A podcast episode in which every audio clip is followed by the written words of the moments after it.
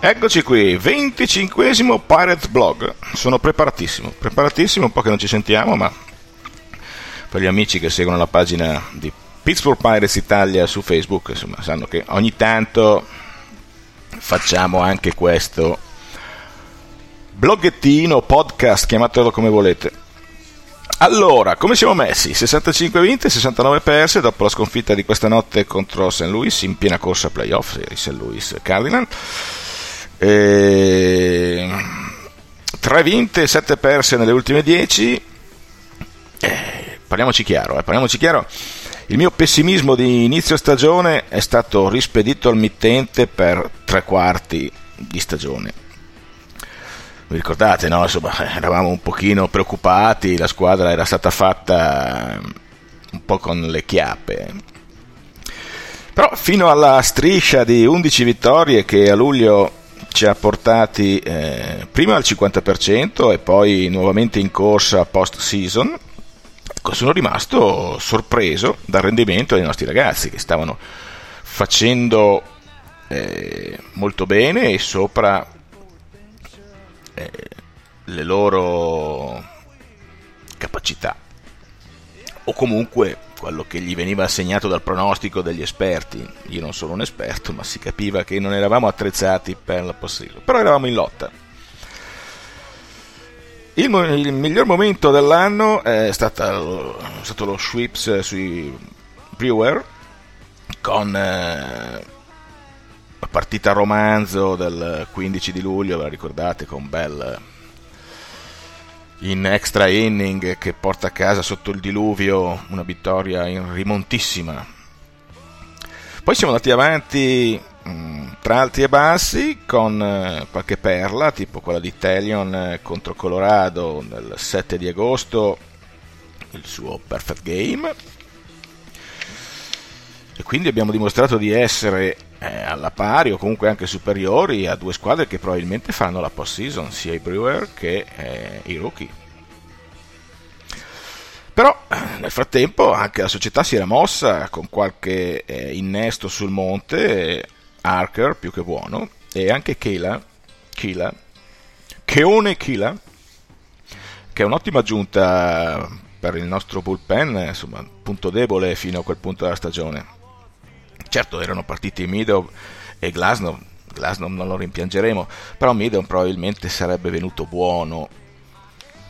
Beh, comunque la società, la società che aveva latitato fino a un certo punto si è incazzata, perché dobbiamo fare questo passo indietro. Ai primi di luglio siamo fuori dai giochi, già ai primi di luglio, quindi una cosa molto triste, e eh, qualcosa deve essere successo, che la squadra non stava lottando, soprattutto con i veterani. E il nostro Huntington ha detto: vabbè, uè, qui qualcuno non sta facendo il suo dovere, lo sbattiamo in panchina e facciamo giocare i giovani e cominciamo una ricostruzione per vedere chi c'è per la prossima stagione tra i giovani. E da lì in poi qualcuno si è messo a prenderla sempre, e mi riferisco a Martè, a Polanco. Harrison veniva da un infortunio, ha fatto tutta la stagione, secondo me, così a tirare a campare. Lui voleva essere ceduto probabilmente, però non ha acquirenti, caro Harrison. Josh, non è che sei un fenomeno, ecco. Comunque Martè e Polanco eh, si sono messi a prenderla sempre, e... e che non va bene però per dei veterani, perché se deve scendere il dirigente o l'allenatore a minacciarvi di andare a finire in panchina, vuol dire che insomma qualcosa non va. Soprattutto poi mi fate vedere a prenderla sempre, l'impegno capite che è venuto a mancare da parte vostra. E vabbè, comunque adesso potrebbe partire Harrison, ma speriamo, speriamo. Io avrei fatto partire anche Martè da un pezzo, che è stato anche messo in panchina di recente da Ardol per scarso impegno. Doveva andare in prima base dopo una... mezzo inciampo, si è fermato prima, poteva, lui è un giocatore veloce, almeno provarci, e Ardol se l'è legata al dito.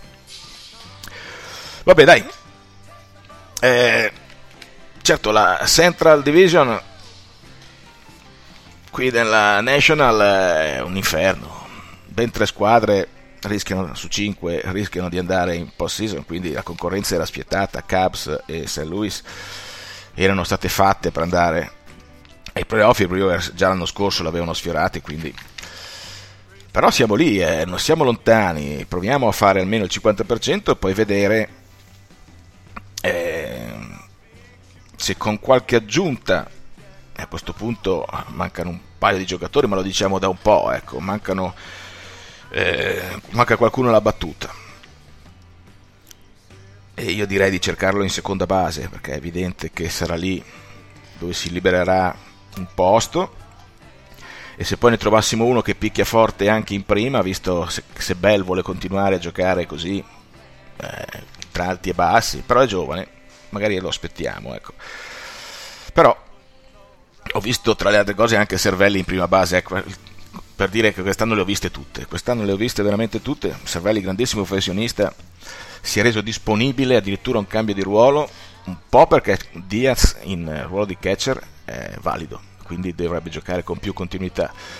Cervelli alla battuta serve, in prima base stavamo facendo fatica, Bell un po' infortunato, un po' per il rendimento, Freeze, idem. Ah, Freeze ha fatto cento, no, mille, cento fuoricampo, non mi ricordo più, sì, mi pare cento in carriera. E per il resto difficilmente Polanco e Martè se ne andranno, perché hanno ancora contratto e nessuno li vorrà, per intenderci, dopo la stagione di quest'anno, anche se Polanco poi a colpi a fuoricampo è tornato il... quello di qualche anno fa, di un paio di anni fa. Beh, vi ho detto quasi tutto, diciamo, quello che mi veniva in mente, da dove ci eravamo lasciati. La rifondazione potrebbe essere ancora lunga, oppure rapida, se eh, si hanno dei soldi e le idee chiare, ma con questa dirigenza qualche dubbio mi rimane sempre, ecco. Sempre forza Bucks, eh, speriamo di onorare questa ultima parte di stagione, poi vabbè, noi ci risentiamo per i playoff e per le pagelle di fine anno, perché alcuni giovani, Moran in primis, insomma, hanno anche i due acquisti da, da Houston sul monte, Musgrove e, e Creek, mi sono piaciuti.